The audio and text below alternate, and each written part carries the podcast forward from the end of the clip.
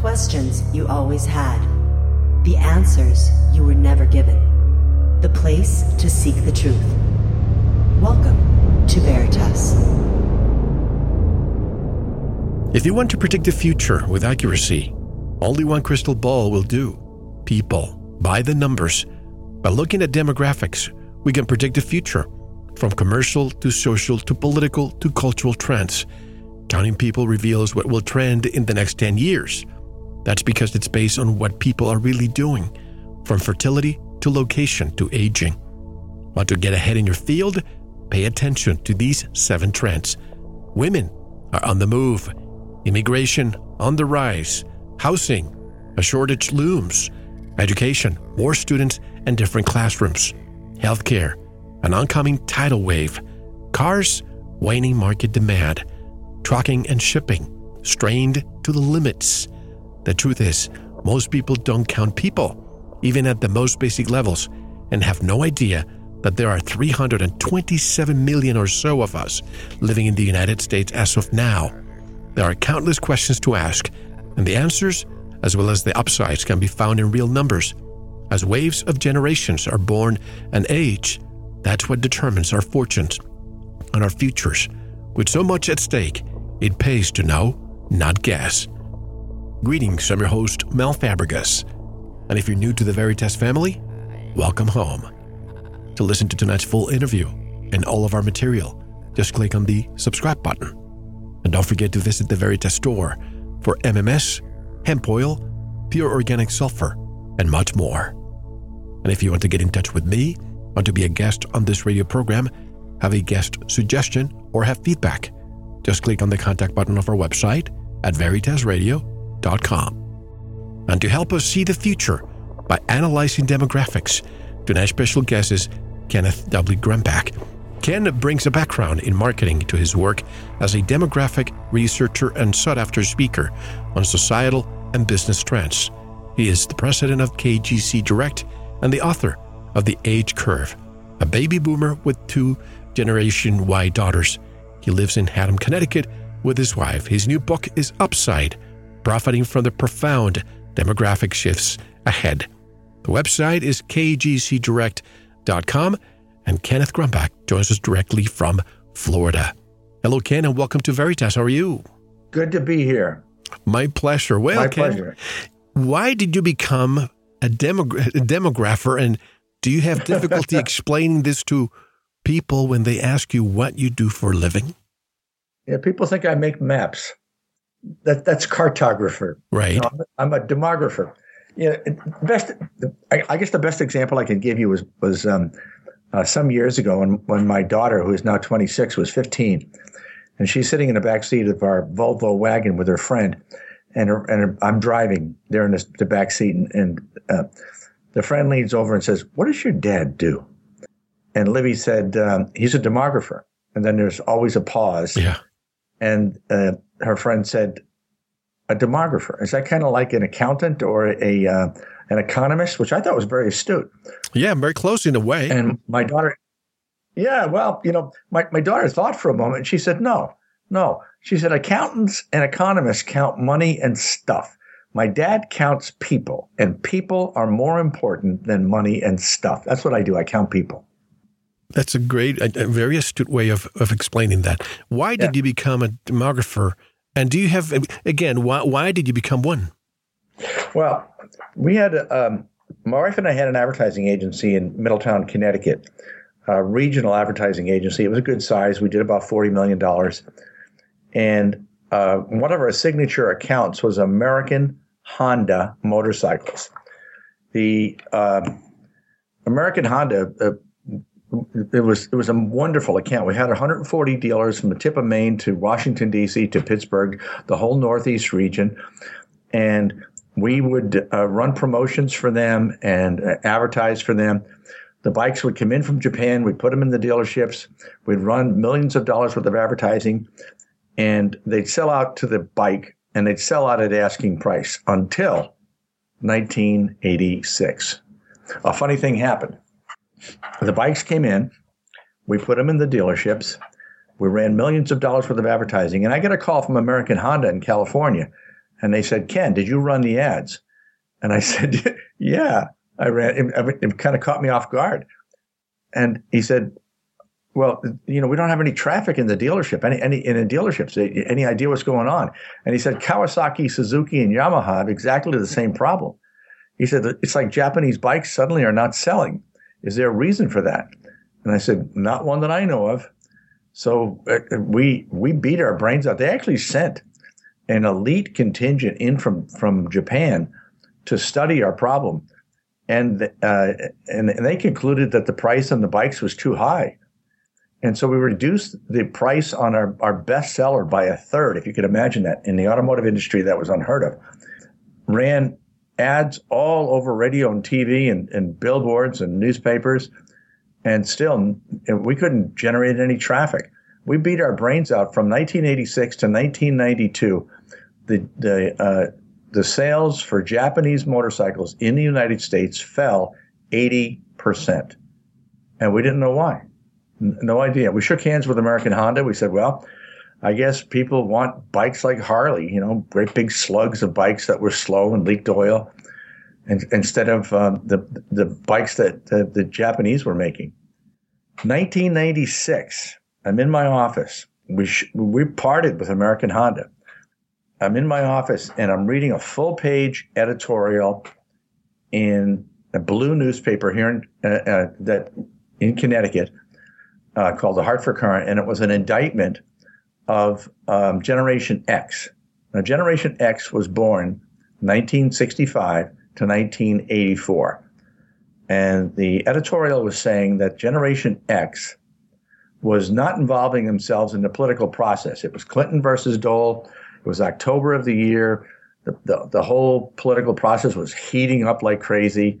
And it was saying Generation X was not voting, running for office, giving money, or giving time at the level of the baby boomers. And they were a bunch of lazy, slacker couch potatoes. And what was the United States going to come to if Generation X, born 1965 to 1984, was our future. And and I it, it that just kind of caught me off guard because I had 40 people working for me, 30 of them were Gen Xers, and and I didn't have any lazy people. So I, I called in our research uh, department, which is actually just one guy, and I said to him, uh, "Go find out what you can." about Generation X. Statistical abstracts, census data, Bureau of Labor Statistics, CIA fact book, whatever you can find. There's lots and lots of data about generations and about populations.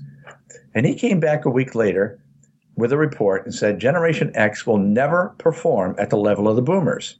Boomers were born 1945 to 1964, 20 years earlier. And I said, So this generation really is lazy? And he said, No, Ken there's fewer of them. Because they didn't there? reproduce as much as the baby boomers after the war. No, they, they, they had fewer. No, they had fewer parents. Fewer parents. Generation X. Generation X. Parents are very important to populations. Right. Their parents were called the silent generation. The silent generation was born 1925 to 1944. The the that was the Gen X parents during that period, 1925 to 1944, you had the Great Depression and you had the war. There was no immigration during the war, and immigration was virtually non existent during the Depression. The baby boomer parents were born 1905 to 1924. There were 56 million of them born in the United States, and there were 14 million people that came here from Europe. So it was a huge generation of 70 million. The silent generation the Gen X population's parents was only about a little over 50 million. So the bottom line was this. I, I, I said to my research guy, I said, so the reason that Generation X, born 65 to 84, is not performing at the level of the baby boomers born 45 to 64 is the fact that they're smaller? And he said, yeah, by 9 million people. Critical mass, they're 11% smaller. He said, peak to valley, the peak of the baby boomers were born 1957. The Valley of Gen X was born 1974, right after Roe versus Wade. And, and he said it's about a 35% free fall. He said, so wherever it goes, it wipes out markets. And I said, I think we just discovered what happened to motorcycles. I said, because that, that had always been a, a dilemma for me. I, I, couldn't figure out why all of a sudden Japanese bikes didn't sell. But we sold Japanese bikes to men 16 to 24. That was it. At 25, they sold the cafe racer, they sold their, their bike and bought a ring and got married, and they didn't take the death wish into the marriage. It was as simple as that. We knew that death wish. Uh, so and, you're saying the culprit was that? The culprit was the fact that the generation behind the huge baby boomer generation that was buying our bikes was tiny. They didn't have enough. They literally did not have enough critical mass to sustain the market. And when, listen, Mel, I've, I've been in marketing my whole life. You have you have a 5% drop in the size of your market, you got a problem, especially if you're 5% after tax profit. Of course. If you have an 11% drop in the size of your market, or worse yet, peak to valley, the peak of, of the, of the uh, gen, uh, of, of the baby boomers were born 1957 to the trough of Gen X, like a 35% drop. You vaporize markets, absolutely vaporize them. They, they go away and nobody knows why. So what we did is, is, is we discovered what happened to motorcycles. And then our, our next move was we said, what else have they done? So we, we tracked this weird generation called Gen X, born 65 to 84. And we went back and looked at maternity wards and they shut them down. They shut down maternity wards in cities consolidated. There were some hospitals that had them and some hospitals that didn't because you could, there weren't, there wasn't enough reason to have them. They shut down toys. They shut down 30% of the public schools. They shut down bicycles. They shut down motorcycles and we tracked them as they as they grew up. They, they shut down Detroit. They, the, the Detroit could not figure out why they couldn't sell the same number of the highly profitable SUV vehicles to this new generation as they did to the boomers, but nobody bothered to count them. And in 2008, baby boomers all of a sudden tried to uh, get the equity out of their homes by and, and retire. It was the whole, was the beginning of baby boomer retirement by selling their homes and they they tried to sell them to a generation that wasn't big enough to buy them, and that caused the housing crisis. The real estate bubble. Huh. You know, uh, absolutely. So it, it it just keeps on going. Now, once we made that discovery, now we just apply that to um, you give me an industry, you give me a consumer product, you, you and and I'll tell you why and how it's going to fare based on the demographic size of its market. And it's not that hard. This is so fascinating because a lot of people probably wouldn't even think of some of the aspects you're mentioning it. But again, I'm a bit confused if the Gen Xers were buying, say, Harleys and, and perhaps some other types of bikes, but it was spe- specifically Honda.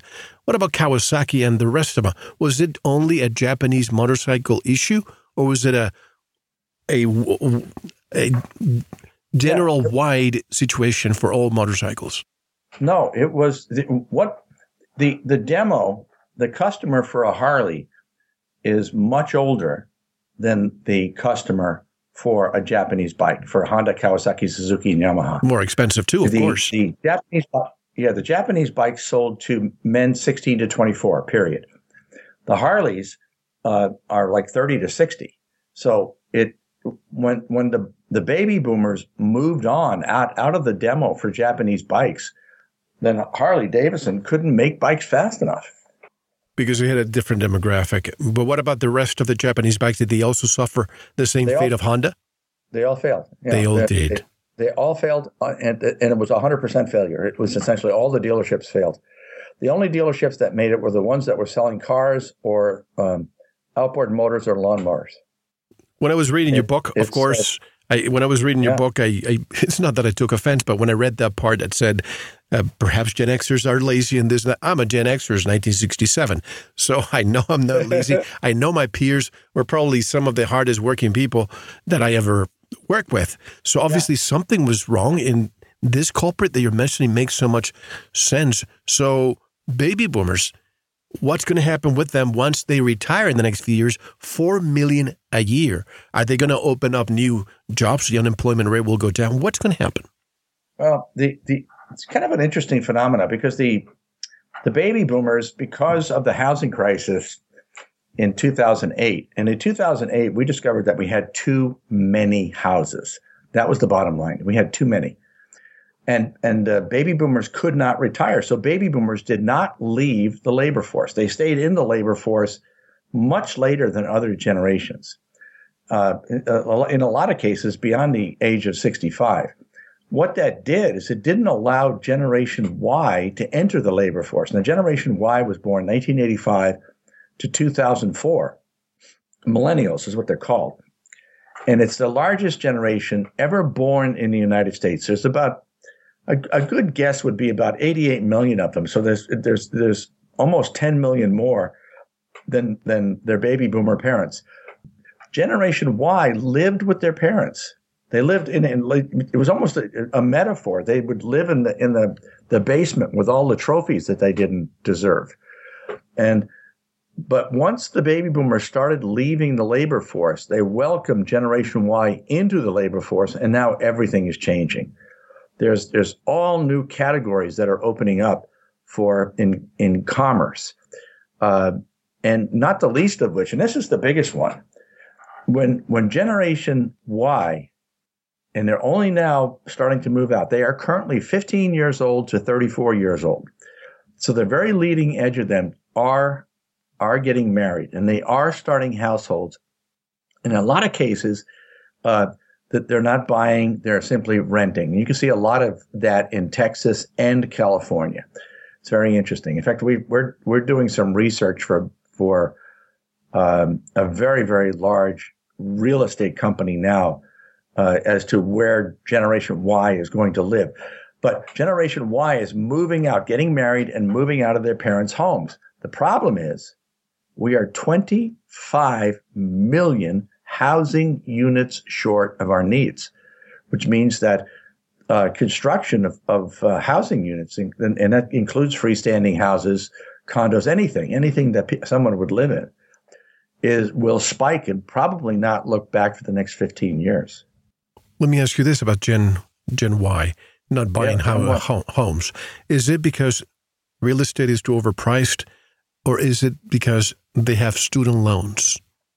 Well, the, the student loan problem, which is, you know, they have about a trillion and a uh, trillion five hundred billion in student loans. That, wow. that is an issue. Um, is it going to stop this process? No, it's not. The the uh, generation Y is going to have to live somewhere. They will figure it out. Either they're going to live in a freestanding home that they will buy, or they will rent.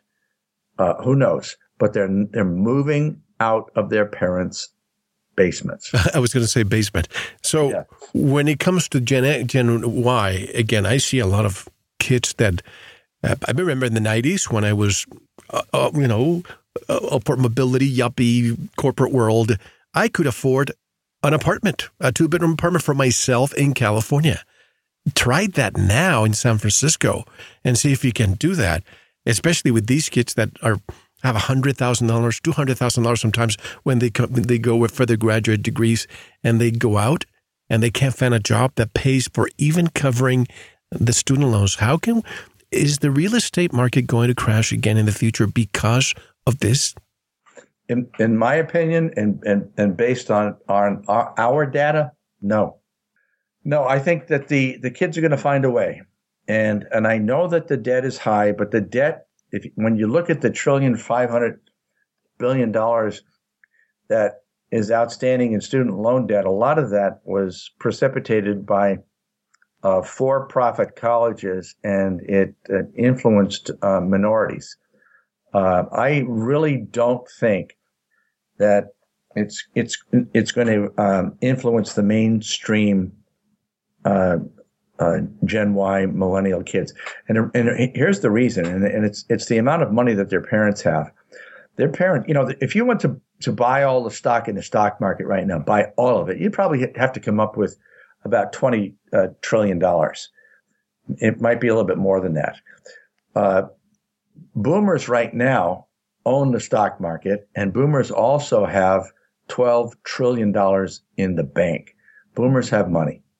So when you have parents with money, for the most part, big picture, macro, forest, not trees, uh, we're fine. I, I think their parents are going to help them get started. So what you're saying is that as these baby boomers retire, maybe pass away. Eventually, these kids will inherit a lot of trust from babies. They're going to inherit a lot. They're going to inherit a ton. yeah, so the, no problem whatsoever. The question is can we equate what's going to happen with this generation by receiving this amount of money in the future to the cornucopia kids? I mean, you have these first. Uh, uh, first generation Americans, for example, they work very hard. They come here, they do the best they can, and then their children all of a sudden do not understand that. And uh, you see where I'm coming from. A lot of these children with money that's given to them, are they going to just waste that money away? And then 10, 20 years down the road, we're going to see the opposite picture. No, my opinion, no, because that's what they said about the baby boomers. And the baby boomers, the baby boomers, for the most part, were not immigrants at all. And a lot of baby boomers had um, immigrant parents who came here and worked hard and, and lived below their means. Right. But baby boomers, for the most part, blew their money. But but now they made it back again. No, I think we're going to be fine. And and I think the when when you look at the uh, the ethics of Generation Y versus the the ethics of the sex, drugs, and rock and roll generation, the boomers, is so much better. They're they're just I think we have produced in Generation Y, and, and I, I get you know I get a lot of pushback on this. I think we've produced the best generation of kids that the nation has ever seen. They're they're they're not bigots. They're they're uh, they're they're very concerned about the, the environment. They they're they're certainly they've been taught their entire lives not to be mean people, not to only think about themselves.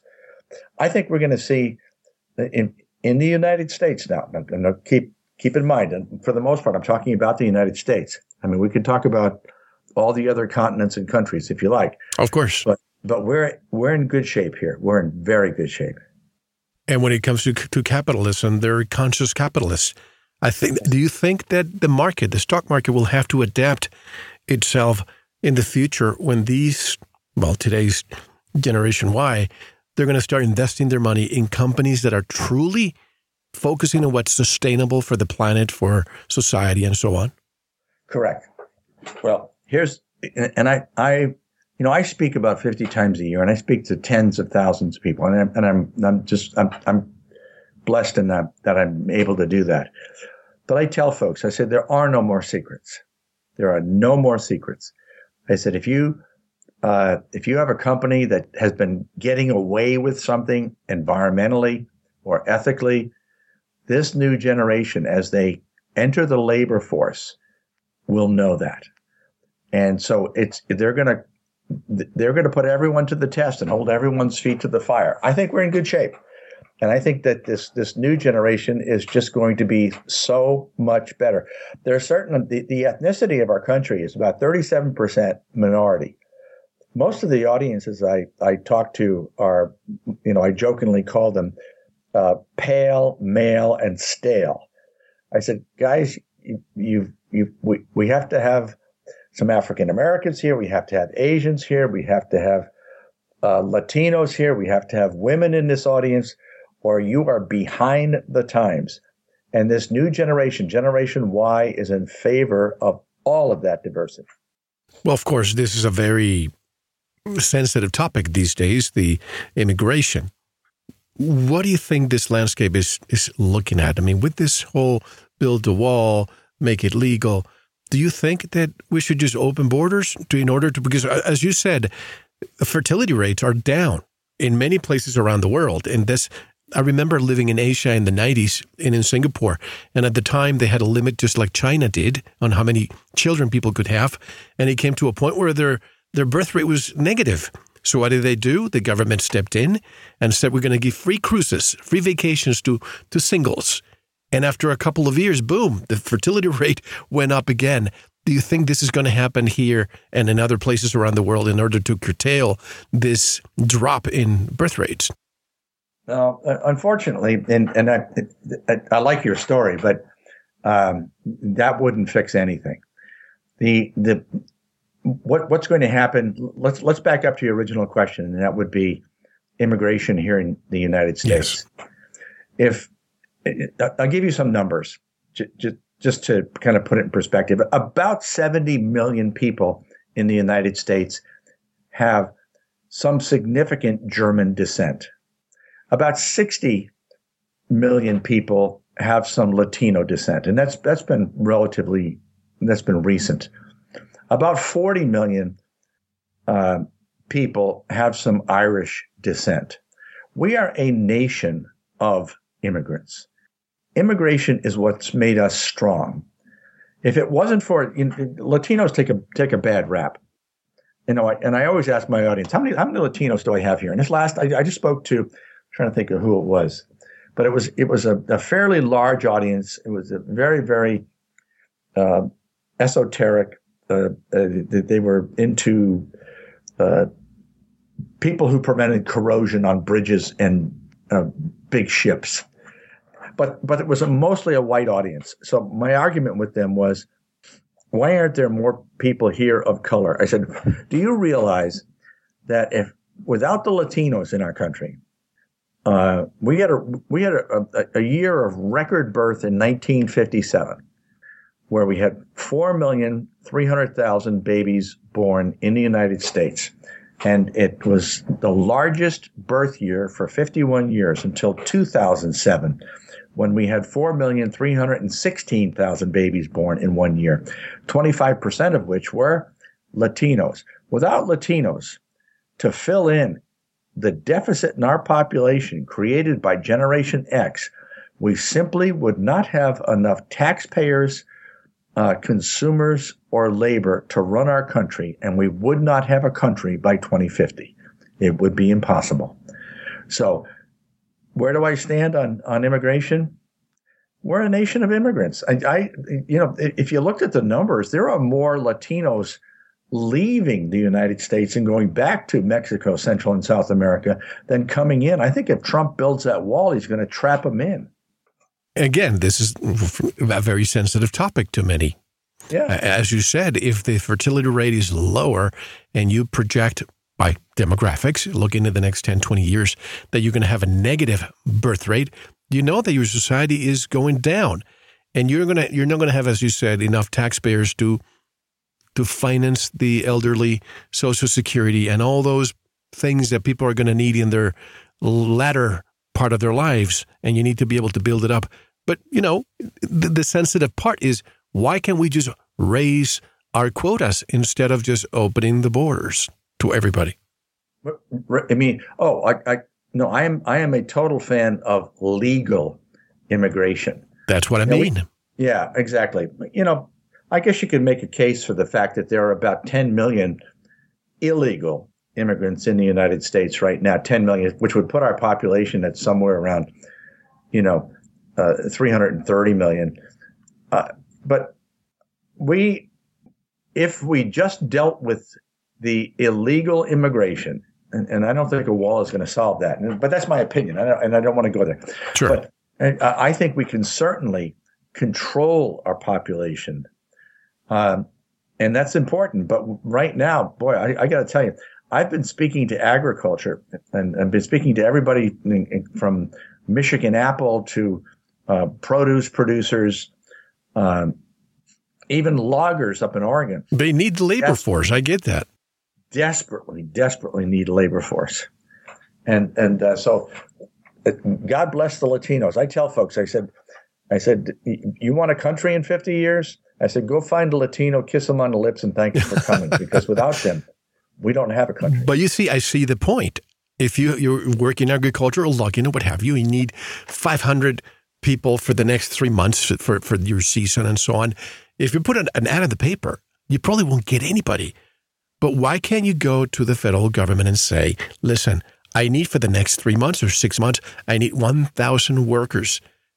Why not do it legally? And many times they go and they're told, sorry, they have to have a PhD, they have to work in Silicon Valley, you need to do what you have to do. And they, in my opinion, this is one of the magnets why we have illegal immigration because those businesses that require the labor are not allowed to get them that's a tragedy right now. There's and, and there's even more to it than that. Uh, I'll give you an interesting statistic, and this and this is I would encourage your listeners to buy a book written by a friend of mine. I mean, I want them to buy my book, which is called Upside: Profiting from the Profound Demographic. Buy yours first. Yeah, what's that? I'm saying buy yours first. Buy mine first. Yeah, it's you know I I still I still have student loan debt from for um, uh, um, my daughter who who just became a nurse. uh, good for much. her. Hey, but um, Dr. Nicholas Eberstadt, my friend Nick Eberstadt, wrote a book called uh, "Men Without Work." Now, this is going to blow your mind, and I hope this is okay just to to deviate here. Is sure, okay? of course. Yeah, okay. He wrote a book called "Men Without Work," and and it, uh, Nick uh, works for the uh, National Enterprise Institute. He He's a PhD from Harvard and has access to the best data on the planet. And he said there between the ages of 25 and 55 in the United States, there are 20 million men who do not work. And they do not work uh, because they can't work, and they can't work because they're felons. And once you have a felony, especially uh, a, a dangerous felony, a violent felony, you pretty much have eliminated your chances of working in the United States because no one can bond you or insure you. Now we're we're trying to work on that. I'm actually part of a of a group that is trying to do something about that. But uh, 20 million men, 20 million men. Do you know how valuable that labor force is if those folks and, and uh, those men got a second chance? Would be awesome. Yeah. And we're we're trying to work on that now. Let me give you another t- statistic. In jail right now, we have about 2 million men. Forget about women for a minute. Who commits crime in the, in the United States? Men. How old are they? They're roughly 15 to 30 years old. That's about 70, 75% of the criminals. 1 million of them are African Americans. 500,000 of them are Latinos, and 500,000 of them are whites. What's the net here? Well, we have recidivism. What we have is like guys get out of jail, they go back on the street, they can't work, they sell drugs, they get arrested, they go back in jail. And it's just like it's endless, it's like a revolving door.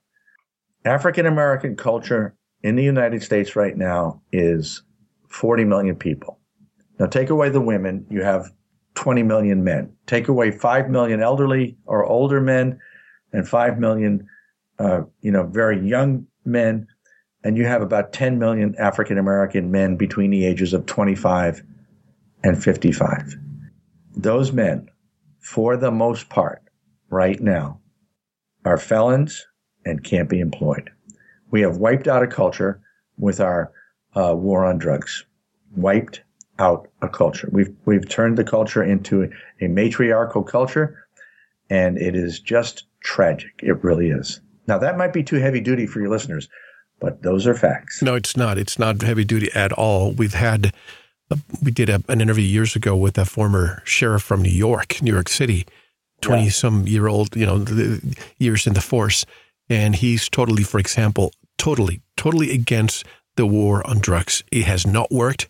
They spend most of their time chasing pot smokers it absolutely does not work. And he's in favor of legalizing not only marijuana, but all drugs and have the government spend that money into education and prevention, or at least if you're not going to legalize it, decriminalize it. And you would see the prison industrial complex fail. I think the issue, and I don't mean to deviate from our topic here, but I think this is important, is the prison industrial complex ever since it was privatized in the 1990s. You saw, you're a, a, a people numbers person. You should have seen that spike go up almost vertically when the prison became privatized. And of course, they don't want the people to go out and work. They want them back. They want them to go back and sell drugs so they can come back to jail where they're making profits for their shareholders. How about that? Hey, you want another statistic? Please.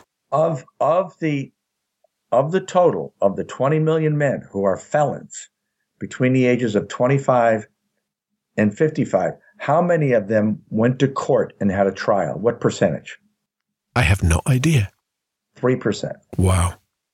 Yeah. It, we, I, I, I don't know what we were thinking. I really don't.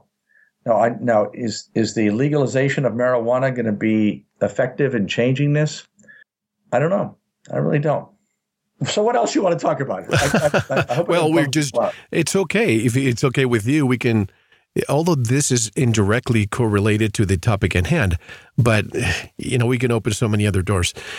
What is causing Generation Y, again, not to buy houses? I'm a little bit unclear about that. Is it, again, the lack of, of, of uh, income because they're committed to, and by the way, mentioning student loans, this infuriates me because I'm of the opinion that the government should get out, get out of guaranteeing the loans because you have these private institutions and even public institutions that see, oh, so Ken and Mel are going to go to college, uh, do their undergrad or their graduate degree.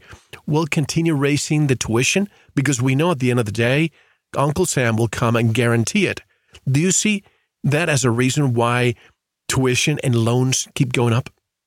Well, I watched President Obama uh, take on the private institutions that were raping the minorities with tuition and then getting government guaranteed loans.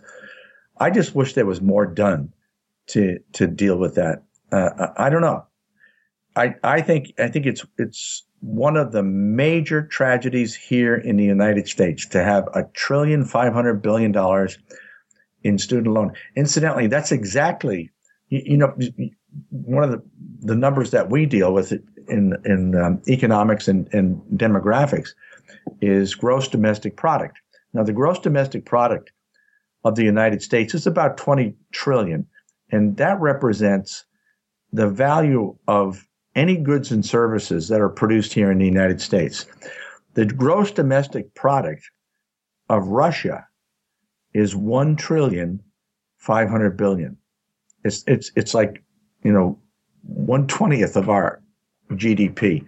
And it's ironic that the GDP of Russia and our student loan debt are identical. I mean, not that there's any correlation there, but it puts it in perspective. I hear two bubbles are going to burst. The student loan bubble, even though that's almost like uh, it's almost impossible because you cannot file bankruptcy, you cannot get out of that basically.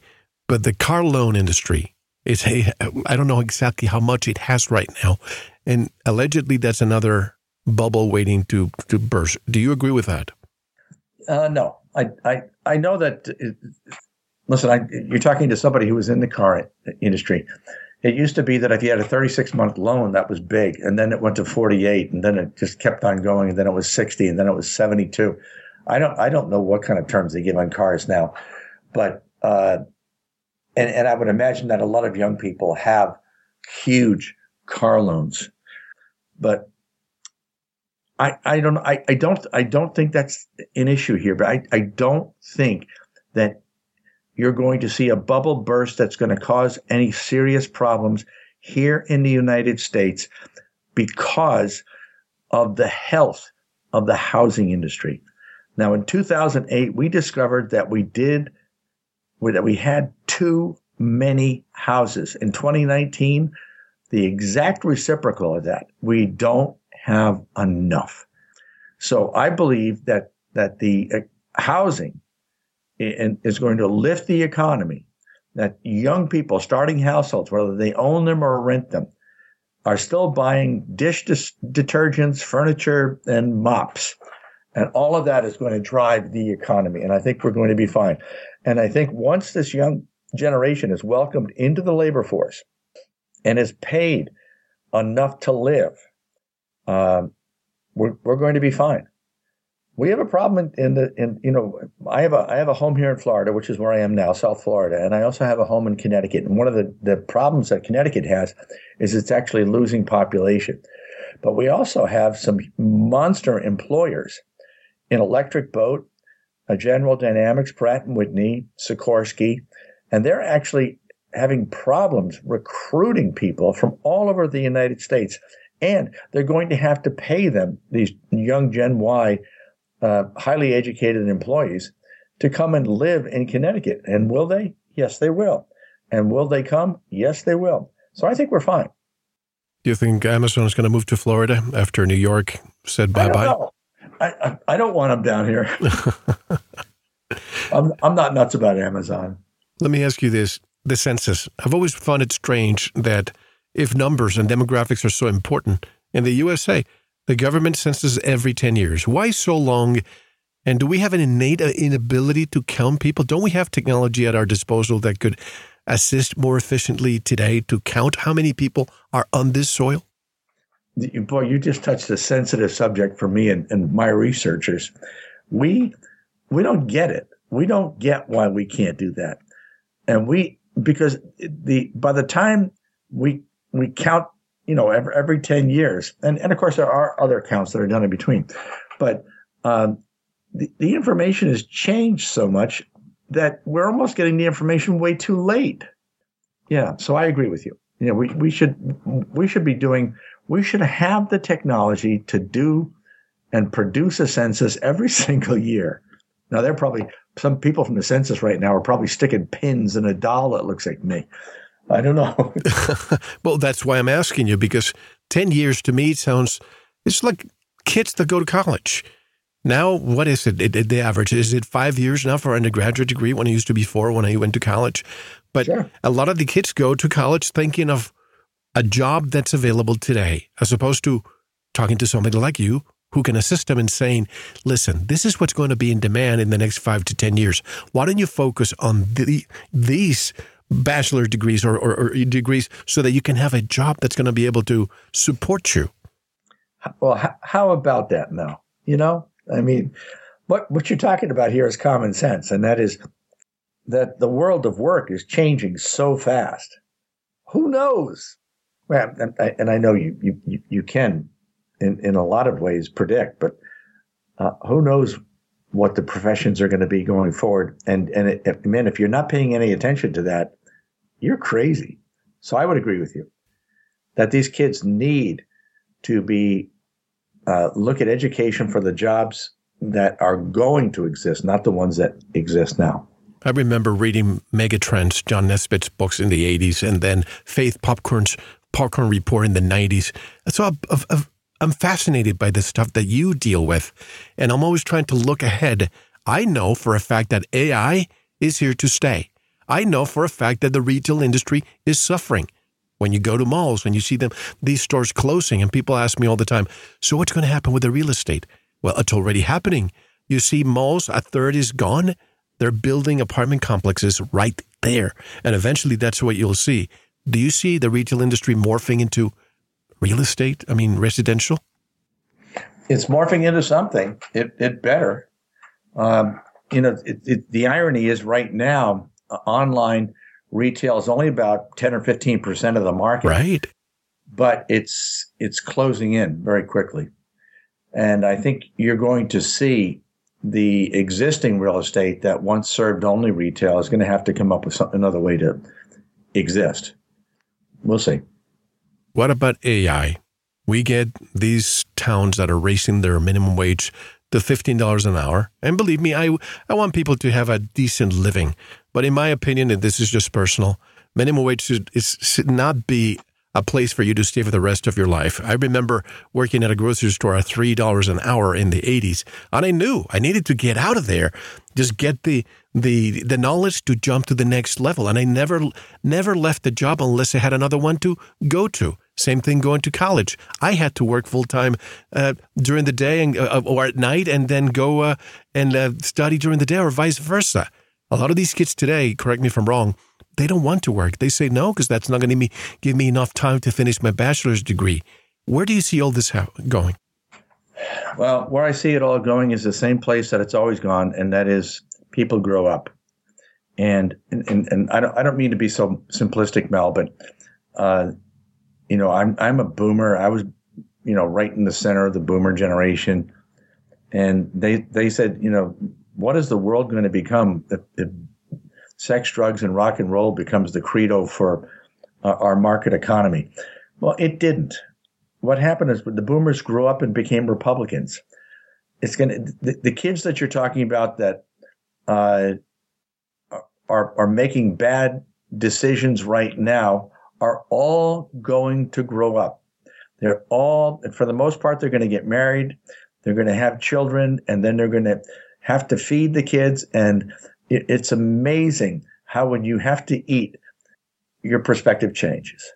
And so uh, when when I look at the the uh, populations in general and and uh, generations in specific, and I hear that a particular generation is doing something that no one else has ever done and it's wrong, I'll say just hang around for a little while because it's going to grow up and they're going to be fine.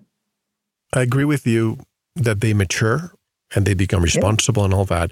But at the same time, in your generation, you had a time when one household could work and you still could support a family. Right now, it's very difficult, in my opinion, for for one person to go out there and make a decent living, you know. And this is what I get people from the left on the side attacking me all the time because I sound that I could be from either or. I'm just a fair person, and I see it like it is. Inflation, the the the, the dollars, you know, has lost value.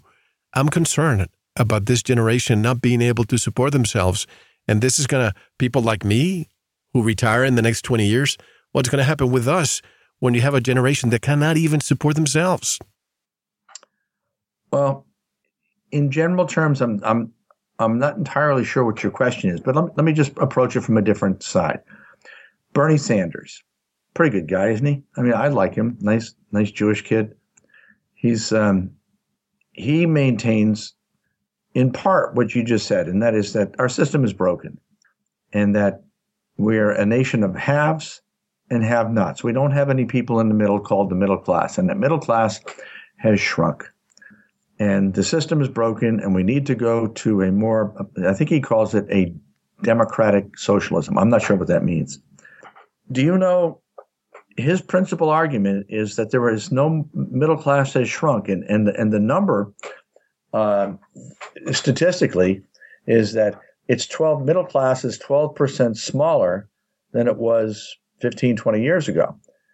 I mean, there's, and it, it has to do with uh, how much you make relative to the national average. I mean, some kind of a formula right. they, that they use. Here's the thing middle class and middle age male occupy the same space. And middle age right now is occupied by Generation X. And based on our discussion earlier, what do we know about Generation X? It's smaller than the generation in front of it, and it's smaller than the generation behind it. You know how much smaller uh, than the boomers? About 12%. So we have middle age is down by about 12%, and middle class that occupies exactly the same space is down by 12%. Do you think they have something to do with each other? And do you think our system is still working, but we have a minor hiccup in our demography that will self correct? Because that's what we believe. But I'm not that concerned about my generation. And the reason why I say that is because I know that we're 25% of the population in the US, but we make 31% of the, in, the total income in the United States. I'm concerned about these new kids that are leaving college to get into the workplace. I see them. I see them. They have three, four people living in an apartment because they cannot afford. Uh, the real estate has gone up, especially in California. That's why you get a lot of exodus there going. So anyway, I don't want to I don't want to whine too much about them. I just want to see that we leave a better place for them to be able to have a, a fertile soil for their for them to thrive. And you, we and we will, because I believe that the if you looked at the United States, the United States is broken down by the census into the Northeast, the Midwest, the West, and the South. What's going on? The the the Northeast is essentially stagnant uh, actually losing population. The Midwest is stagnant, not losing much, not gaining anything. The West is gaining like crazy, mostly immigrants, Latinos. The South, and I'm talking about South from Texas over to Florida and up to Virginia and everything in between is absolutely flourishing. And I think, and that's, and that's where you're going to see tons and tons and tons of Generation Y young people who you're concerned about uh, find their way. Is it because, like water, water finds a place?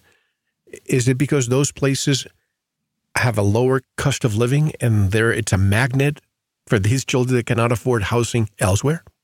Yeah.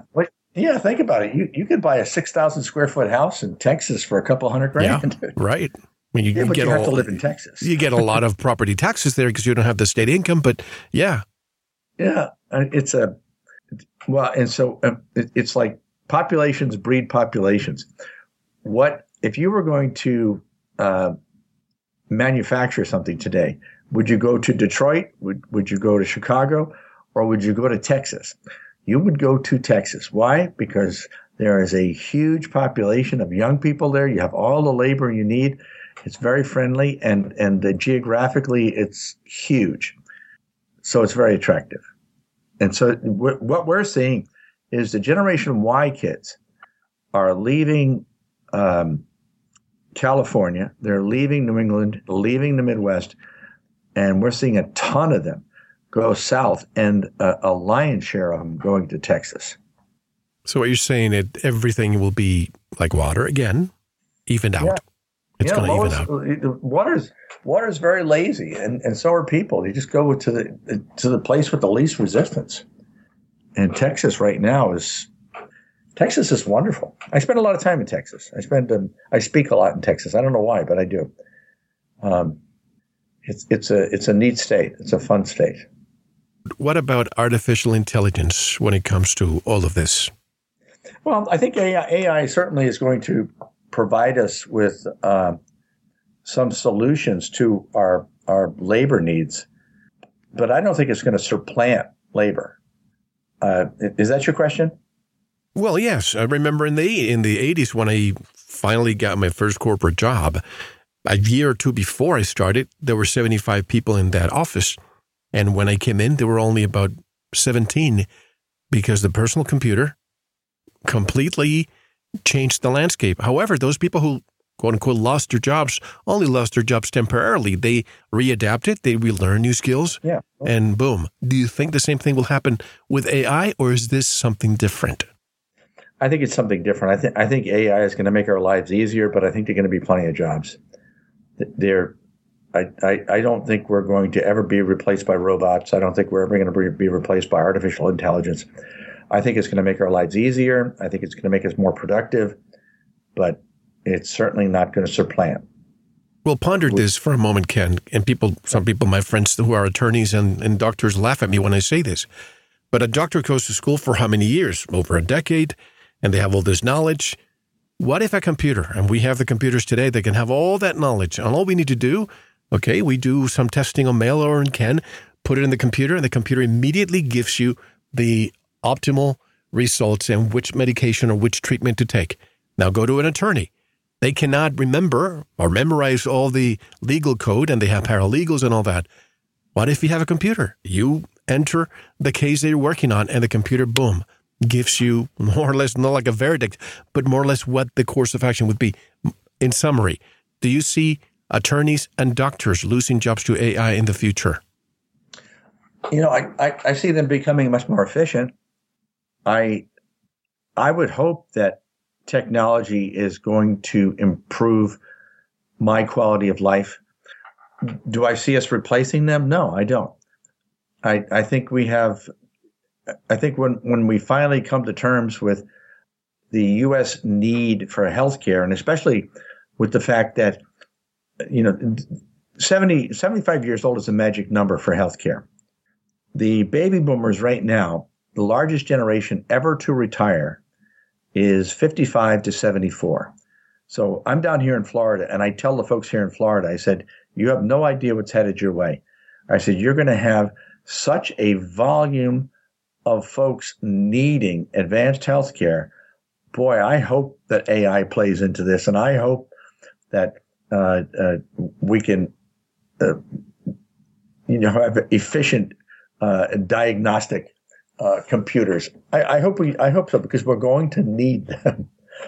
we're still going to need docs. We're going to still. We're certainly still going to need lawyers. How's Florida going to look? I grew up in Florida and I go to Florida all the time. How's Florida going to look in the next 20 years? Because it's obviously, for her obvious reasons, it's a magnet for retirees. Yeah, it's. I I, uh, I will tell you a story. I was speaking in Boca Raton. This was like um, I think it was like 2011, and things were pretty bleak. Uh, my, my, my flight was late. I I hopped in a car. I got to the, you know, my keynote. They mic'd me up and I went up on stage, and I'm speaking to 500 municipal employees. This is everyone from police to people that work in town halls, uh, you know, city managers, everybody. And uh, one thing I noticed when I when I was up there speaking, doing my slide presentation, that no one was listening. And and finally, I stopped and I said, "What's with you guys?" I said, "Do I have to do CPR on this audience? What's up?" and the um, somebody up front said, "Didn't you didn't you hear the Economist?" And I said, "No, I just got here. I just I walked in the door. They put a mic on me. I ran up on stage. And so, what did the Economist say?" He, he said, "The Economist says that Florida, uh, that tourism is down in Florida, and that if it continues at this level, uh, tourists aren't going to come here anymore." And he said, uh, and he said the the amount of the number of retirees is way off too. And the economist says that if that continues at that level, uh, we're not going to need the services of all the people in this room. So the people in this room all think they're going to get laid off. So I said, he said, what? And I said, so I screamed out at the group. I said, up here, up here, everybody, be quiet, stop talking. I have something I want to tell you.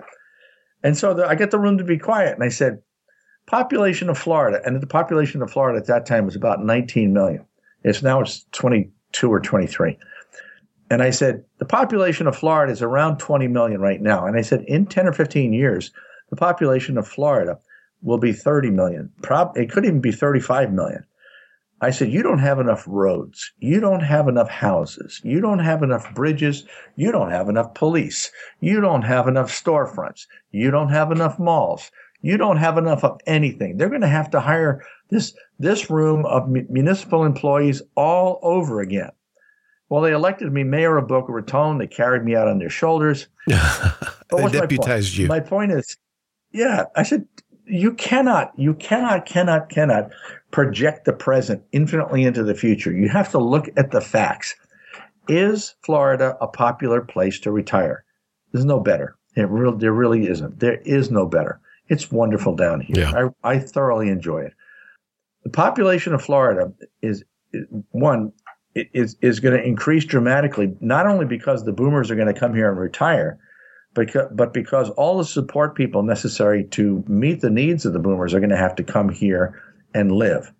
So you're going to have affordable houses on the interior properties and on the, the waterfront properties are going to be populated by baby boomers, but Florida's population is going to spike and not look back for 20, 30 years. And by that time, I'm dead and I don't care.